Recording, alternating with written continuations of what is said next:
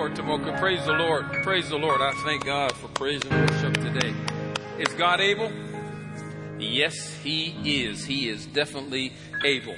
God is so wonderful, so good, and He really blessed us today. Listen, uh, we're in part two of our new series entitled Uncluttered Faith. Pretty exciting. Uh, again, we began it last week and we began to lay down the basics for what this thing is all about, what this particular ser- uh, sermon series is supposed to do. It's supposed to unclutter our faith. And we, we talked about, as, as Miss Sarah Johnson at NASA said, that if you just mess up on your trajectory, on your launch, you would miss the moon by a thousand miles just by an iota. So sometimes in life, our faith starts off pure. It starts off, you know, grounded. But along the way, certain little things happen and certain situations happen. And before long, we're so far off the mark, we really don't know it because all of the movement has been insidious. It's been very meticulously moved by Satan, who is our enemy. So before long, you have something that is so foreign to you, but you don't realize how far away you've gotten from the purity of that intimate relationship with Christ. So this particular series is to one, show us where we are, show us where we need to go, and then put us on a journey that shows us how to get back to our first love. I'm just going to read you something that's going to help us in this particular one. It says, Satan was declawed and detoothed at the cross. All he can do is roar at us and gum at us a little. Hmm. the only way he can harm us is through deception. Deception.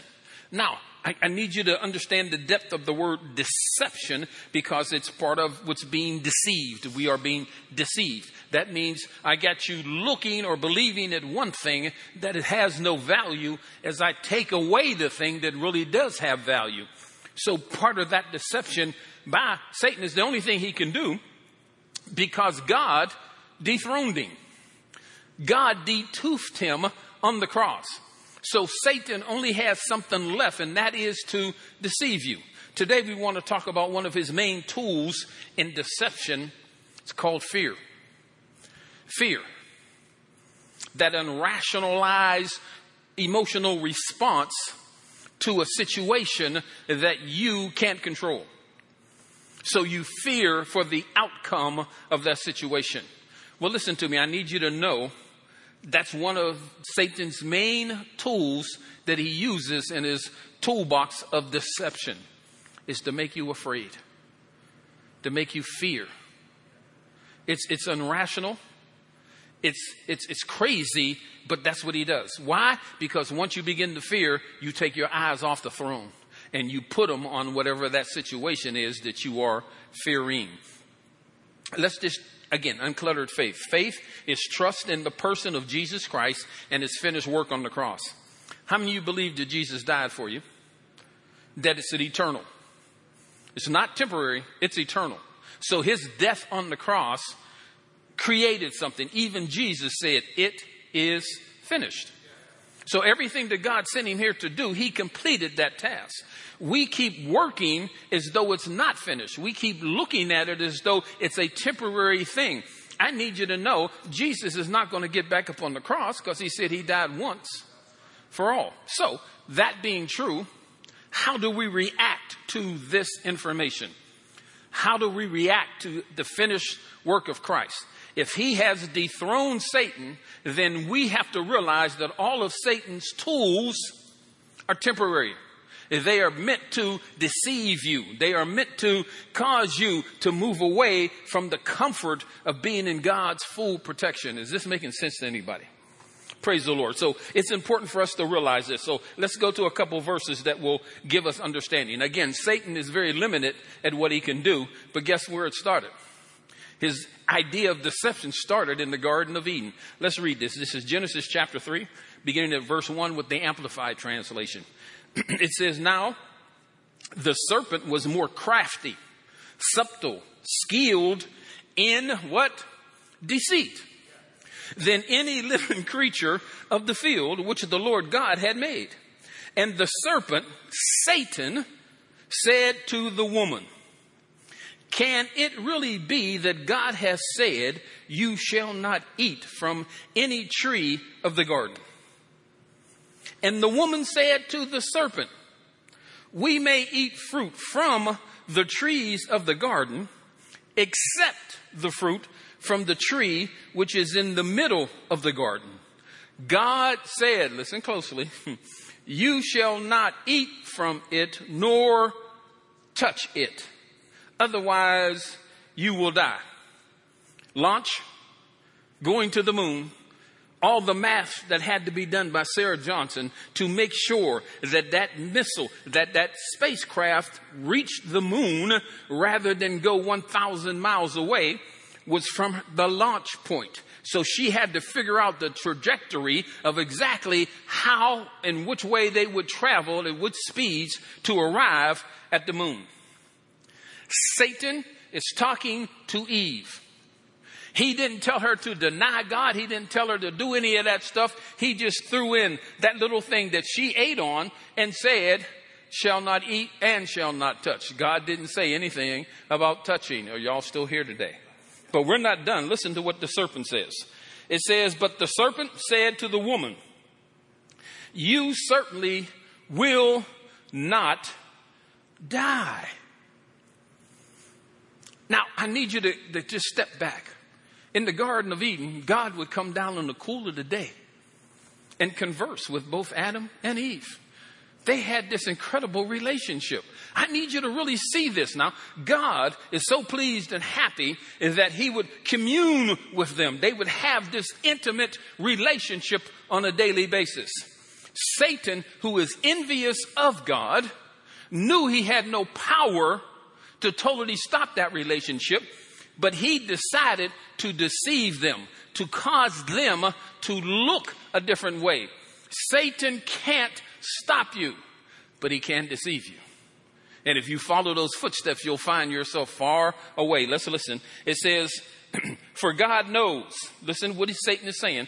For God knows that on the day you eat from it, your eyes will be open. That is, you will have greater awareness. Now, Satan is actually saying that he's quoting God, which means he just said to Eve and Adam, God is lying to you. Oh, I sure hope you hear me today.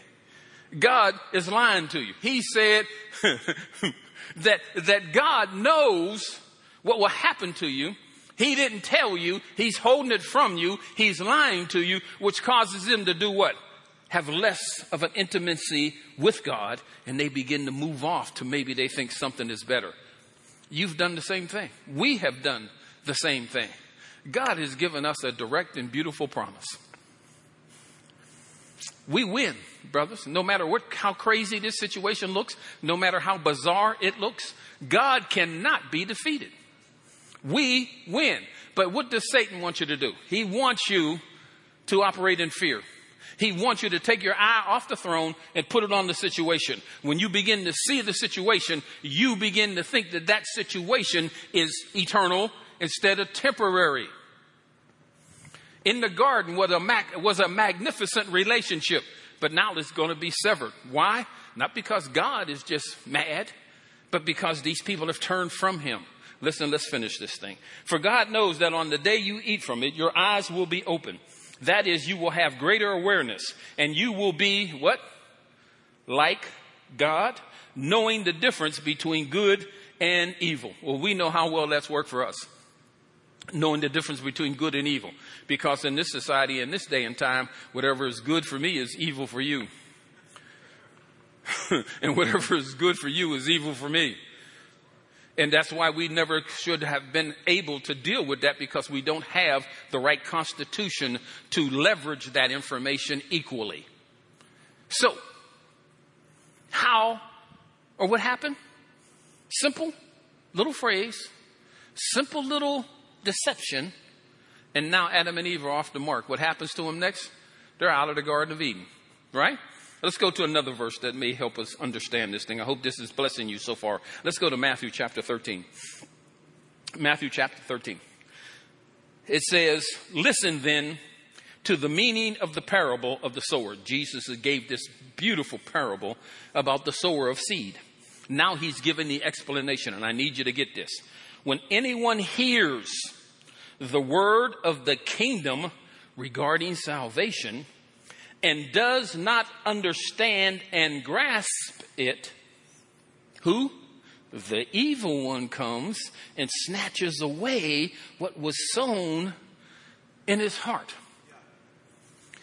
Just like in the garden, he's still doing what? He's right there with you at every one of these turns. And what he wants for you to do is go to a place that may tell you about salvation, but never teach you about the certainty and the eternity of your salvation. Therefore, Satan just waits for that window of opportunity to open and he'll snatch it.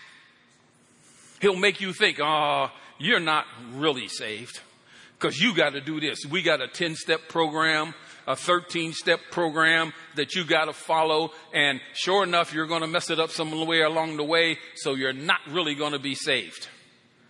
I just got to read. I just got to read. Listen, it says, This is the one on whom seed was sown beside the road. The one on whom seed was sown on rocky ground.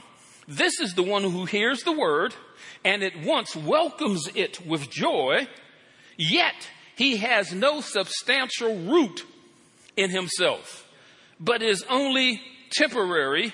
And when pressure mm, or persecution comes because of the word, immediately he stumbles and falls away, abandoning the one who is the source of salvation.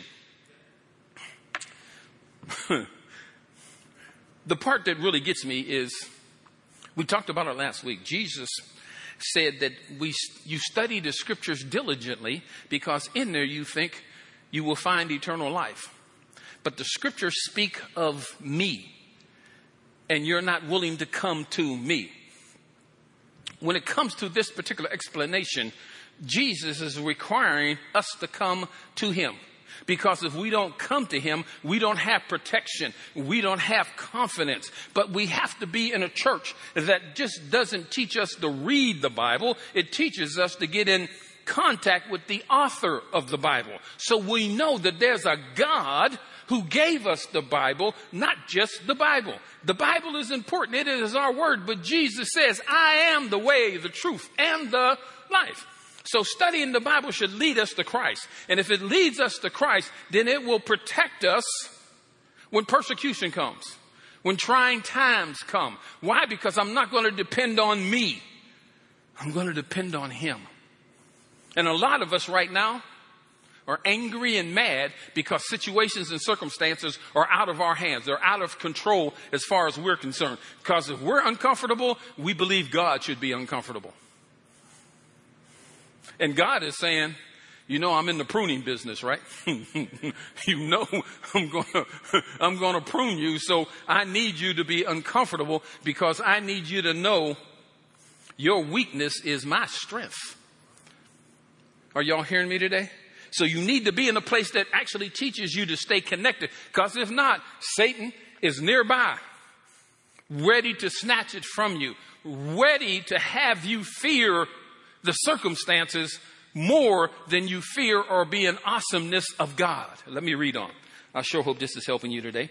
And the one on whom seed was sown among thorns, this is the one who hears the word, but the worries and distractions of the world and the deceitfulness, the superficial pleasures and delights of riches choke the word, and it yields no fruit. Hmm. We should work to put treasure where? In heaven. Not just on earth. I'm not telling you don't work hard and don't try to make money. I'm telling you don't make money your God. Because when you do, guess what? All Satan got to do is move the money a little bit. Take a little bit away or add so much you can't even pay attention to anything anymore. I had a wise preacher tell me a long time ago, if you ever really want to know what's in somebody, give them a lot of power or a lot of money and you'll find out what's in them. I need you to do this for me today No matter how much money you have or how much money you don't have, it doesn't change God's love for you. You are still His child. Oh, yes, somewhere along the way, He will change your material circumstances. But He knows that the material stuff that we gain here on earth won't go to heaven with us. You came into the world naked, you're going to leave out of here that way. So you don't put that emphasis on those things. But listen to me, you can go after them, but don't let them guide you because the second you do, Satan is going to choke you out. Yes, he is. He's going to choke you out. I've seen families destroyed because the patriarch of the family or the patriarch of the family would pass away and there was a lot of money and those children 25 years later are still fighting each other over that money. That's ridiculous. But this is how Satan works in his deceitfulness. Somebody say amen. Let me read last part of this and we'll move on. And it says, And the one on whom seed was sown on the good soil this is the one who hears the word and understands and grasps it. He indeed bears fruit and yields some a hundred times as much as was sown, some 60 times as much, and some 30. So the seed fell on good ground in this particular case. Again, meaning that it had depth. It had roots. It was somebody who continued to concentrate on the throne instead of the mess. They continued to concentrate on the throne instead of money, instead of fear. Are y'all hearing me today? So hear me right there in your living rooms. Just this week, you've had people share conspiracy theories. You've had people share all kinds of things. All of those things lead to fear. They don't lead to peace. They don't lead to the throne. They don't need lead to that. Listen, it says that you are justified, therefore you now have peace with God through Jesus Christ our Lord. You have peace. But what does Satan want? He doesn't want you to be peaceful, just like he didn't want Adam and Eve to be peaceful. So he started to deceive. And the best form of that is fear. We're going to talk about fear right now. Real depth. Real deep. Fear. You ready? Hold on to your hat. Hold on to your coat. Let's go to 1 Samuel. Chapter 28. 1 Samuel, Samuel chapter 28, verse 5. It says, When Saul, who was king at this time, saw the Philistine army, he was what? Afraid and badly shaken. Once you become afraid and badly shaken, you lose focus. I don't know about you. Hmm. afraid, been there, knows exactly what that feels like. But you lose focus on what you're supposed to do. Think about this. Saul seen the Philistine army and he got afraid. Saul has no idea that there's somebody coming who's going to face the giant of the Philistine army and is going to slay them. See, you get stuck in the moment and you have no concept of the eternity. God is planning this thing and God is the best of planners. Man plans, but God plans because he is the best of planners. So you get caught up in the moment. He seen the Philistine army and got afraid. You see the circumstances outside your window or on television in those places and you are afraid. Why are you afraid? How can you be afraid when you know there's a God who cannot be touched by foolishness? There's a God who lives above all of these things. But Satan wants you to concentrate on something you never could control in the first place. And some of this change is for you. You need this pressure. You need this kind of persecution because for God it adds up the pruning. We need to have some of this stuff happen so we can get our trajectory straight. So we can go back to our launch point.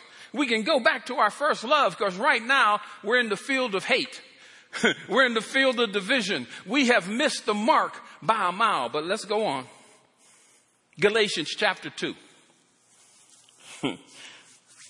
Man, I'm, I'm on fire right now, so y'all better be careful. New Living Testament. It says, But when Peter came to Antioch, I had to oppose him to his face. This is Paul talking. For what he did was very wrong. When he first arrived, oh, listen closely, he ate with the Gentile believers who were not circumcised. But afterward, when some friends of James came, Peter wouldn't eat with the Gentiles anymore. He was afraid of criticism. Let me just stop there for a second. him being afraid caused him to stop doing what God had called him to do. God said he buried the wall of hostility between the Jews and the Gentiles so they could become one. So at the beginning, he was acting in accordance with that by eating with his brothers. But somebody else came and he, being afraid of their criticism, decided to back away from the truth. Some of you know in your hearts what the truth is. But you got some friends that have more power in your life and you fear their disapproval. You fear their criticism greater than you understand the love of God. Their opinion only has power in their own minds until you accept it in yours. I'm here to tell you today, stop. Peter was afraid of criticism. How about you? You looked at something, you know, that is wrong. That is just, just wrong.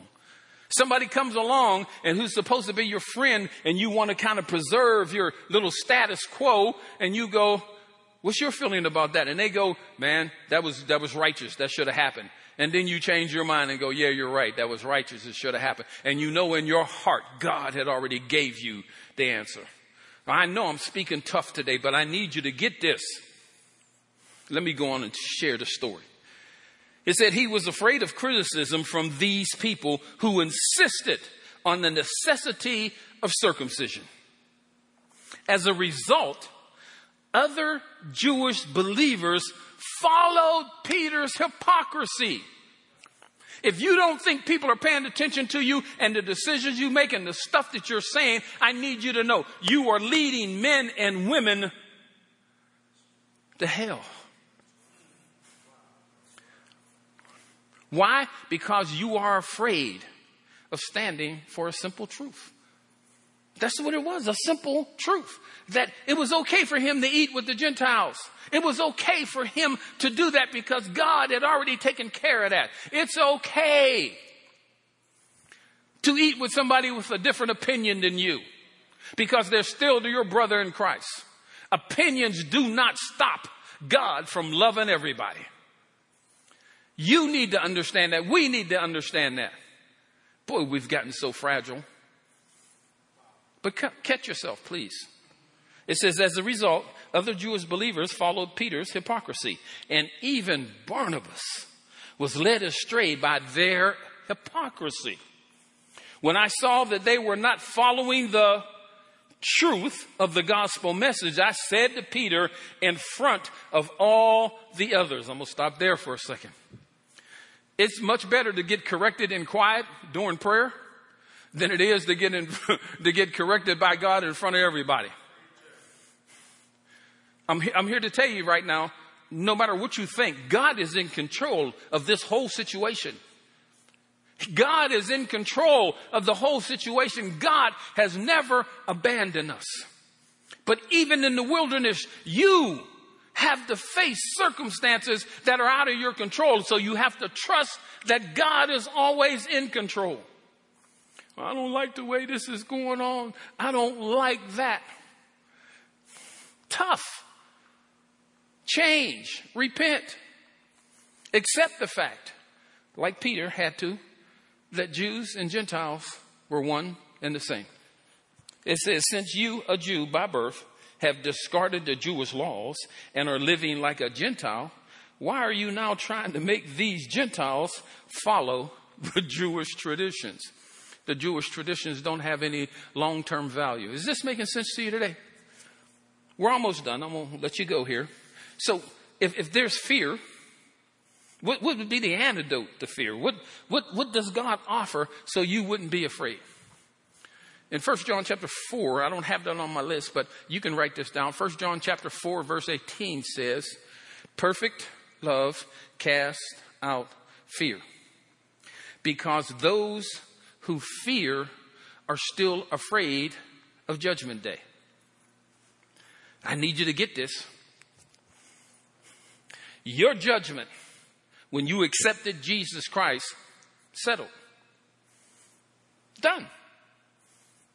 It's over. So you don't have to fear judgment day. I need you to understand. I worked law enforcement and sometimes I had to work in the courtroom. There was a judgment of innocence. There was also a judgment of guilty. But when we hear the word judgment, we immediately go to guilty. So on judgment day, if you're a child of God, what is your sentence? Uh, some of you are afraid to say it. You're afraid to think it because you still think that it's out in the atmosphere. I have to do something to make it work well. Listen to me. If there was something you could do, Jesus would have never had to get on the cross. So there's nothing you can do but accept the one who made it right for us. So accept Jesus and don't be afraid. Right now, there is this breath blowing fear into our society nothing but straight up fear. As though there's people hanging outside your window wanting to break into your house, wanting your wife. Um, Come on, man, I can barely control my wife. What in the world would I want yours too for?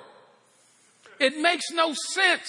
But when somebody is blowing this irrational fear, you've got to know somewhere there's deception taking place because fear takes your eye off of the real deception. It is just part of the system and you're being deceived. What is this deception? The only one that Satan enjoys is getting you separated from God. Getting you to stop believing that God is large and in charge. Let me finish this verse and we're going to move on real quick. Or is this the next one? Yeah, this is it. Mark 4. Mark chapter 4. Whew. It said that day when evening came, he said to us, to his disciples, let us go over to the other side. I need you to repeat that one more time. The last part says, Jesus says this, let us go over to the other side. Okay, let's read on. Leaving the crowd behind, they took him along, just as he was in the boat. There were also other boats with him. A furious squall came up, and the waves broke over the boat so that it was nearly swamped.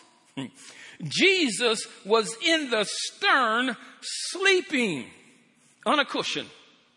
The disciples woke him up and said to him, Teacher, don't you care if we drown?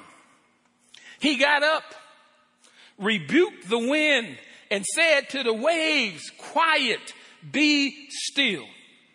Then the wind died down and it was completely calm. He said to his disciples, why are you so afraid? Do you still have such little faith? Why are you afraid when the storm is raging? when the squall looks like it's overcoming everything? Why are you afraid when Jesus is in the boat and he already said we're going to the other side? When God speaks, nothing can stop him. When he said we're going to the other side, I don't care if the earth would have turned over upside down. They would have still went to the other side upside down because when God speaks, it is finished. So, what are you doing right now as you watch the storm? as you watch this thing happening, you are afraid because you think in some kind of way God is mad at me. He's mad at us. Can I tell you something? God is pleased with Jesus. He's pleased with Jesus' sacrifice. Without faith, it's impossible to please God. How do you please Him? Have faith in His Son. Have faith in His plan. So I ask you again today. What is it that you're afraid of? Do you think you're not going to get to the other side? Peace, be still. Psalm long time ago, careth thou not for we perish. is what they said in the King James. I need you to know if you are fearing perishing, you forgot who's sleeping on the boat. If there was a reason to be afraid, it would be Jesus standing at the rail of the boat, with squeezing his hands on the rail. That should make you afraid. But he was asleep. Why was he asleep? Because he knew nothing would stop us from going to the other side, and nothing's going to stop God's plan from being fulfilled in the earth. Nothing. Almost done. Gonna let you go home. Uh, it says they were terrified and they asked each other, Who is this? Wait a minute, who did you actually get in the boat? Who did you ask to get in the boat? Who did you pray to? Who did you say you accepted as your Lord and Savior? And now you're wondering who He is. Deception. You've been deceived. That's why fear was able to enter in. You have now forgot who Jesus is. Oh, we sang songs about He reigns. My Lord reigns. We sing songs about God. Oh, He's a good, good Father. We sing that there's nothing that can touch him, nothing that can stop him. We sing these songs week after week after week. And still, we do not believe the truth that he is who he says he is. And when God says we're going to the other side, listen, go to the other side. Just lay there with Jesus. He'll take you where you need to go. Last, you ready? Matthew chapter 10 verse 29. It says, Are not two sparrows sold for a penny? Insignificant sparrows, at least in this context. Insignificant. Two of them sold for one penny. No, no great value on these sparrows, right? Listen to what the verse says. Are not two sparrows sold for a penny?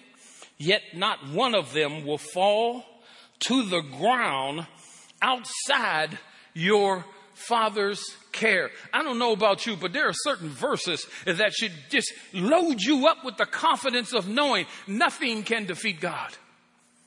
Your arms are too short, Satan, to box with my father. You can't win. So you cannot have my heart. You cannot have my mind. You cannot have my spirit that cause me to fear something that has no long-term value. These sparrows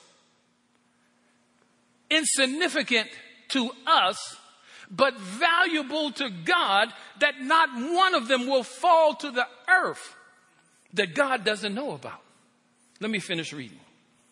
And even the very hairs on your head are all numbered. That's my God.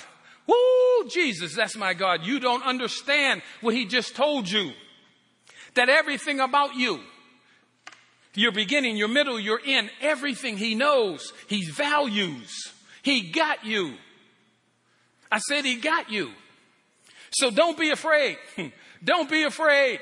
Don't be afraid. You are worth more than many sparrows. I hope you understand how important this is. See, because deception, deception's greatest tool is fear. He wants you to be afraid. Listen to this real close. It says, when you lose the fear of God, when you lose the fear, the awesomeness of God, you will fall victim to the fear of the temporary. So you have to keep God first. So as we go through this series, I need you. Go back to your launch point. I need you to start this journey over again. I need you to go back and remember the joy of receiving your salvation, the joy of knowing that God loved you so much that he exchanged his son's life for yours. I need you to go back to that. And then I need you to stand on the two things we talked about last week. The greatest commandment is what they asked Jesus.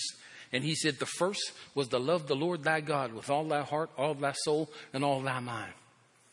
And the second one is equally as important to love your neighbor as yourself. I said last week, and I'll say it again today in closing. you would never wish poverty on yourself. you would never wish family separation on yourself.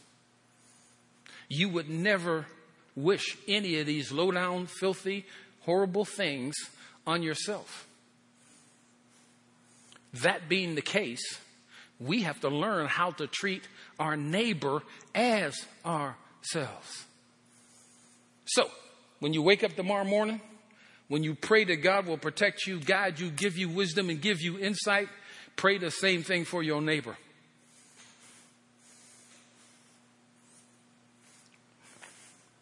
I thank you for hanging out with us today. I pray, God, you get a real understanding of what this level of deception is and what this great tool of fear does. So pay close attention this week as you live your life. Figure out why you sit in front of the TV and 10 minutes later you're full of anger and fear. Fear is not what God is calling you to. He's calling you to His perfect love. God bless you. Have a great day. We'll see you next week.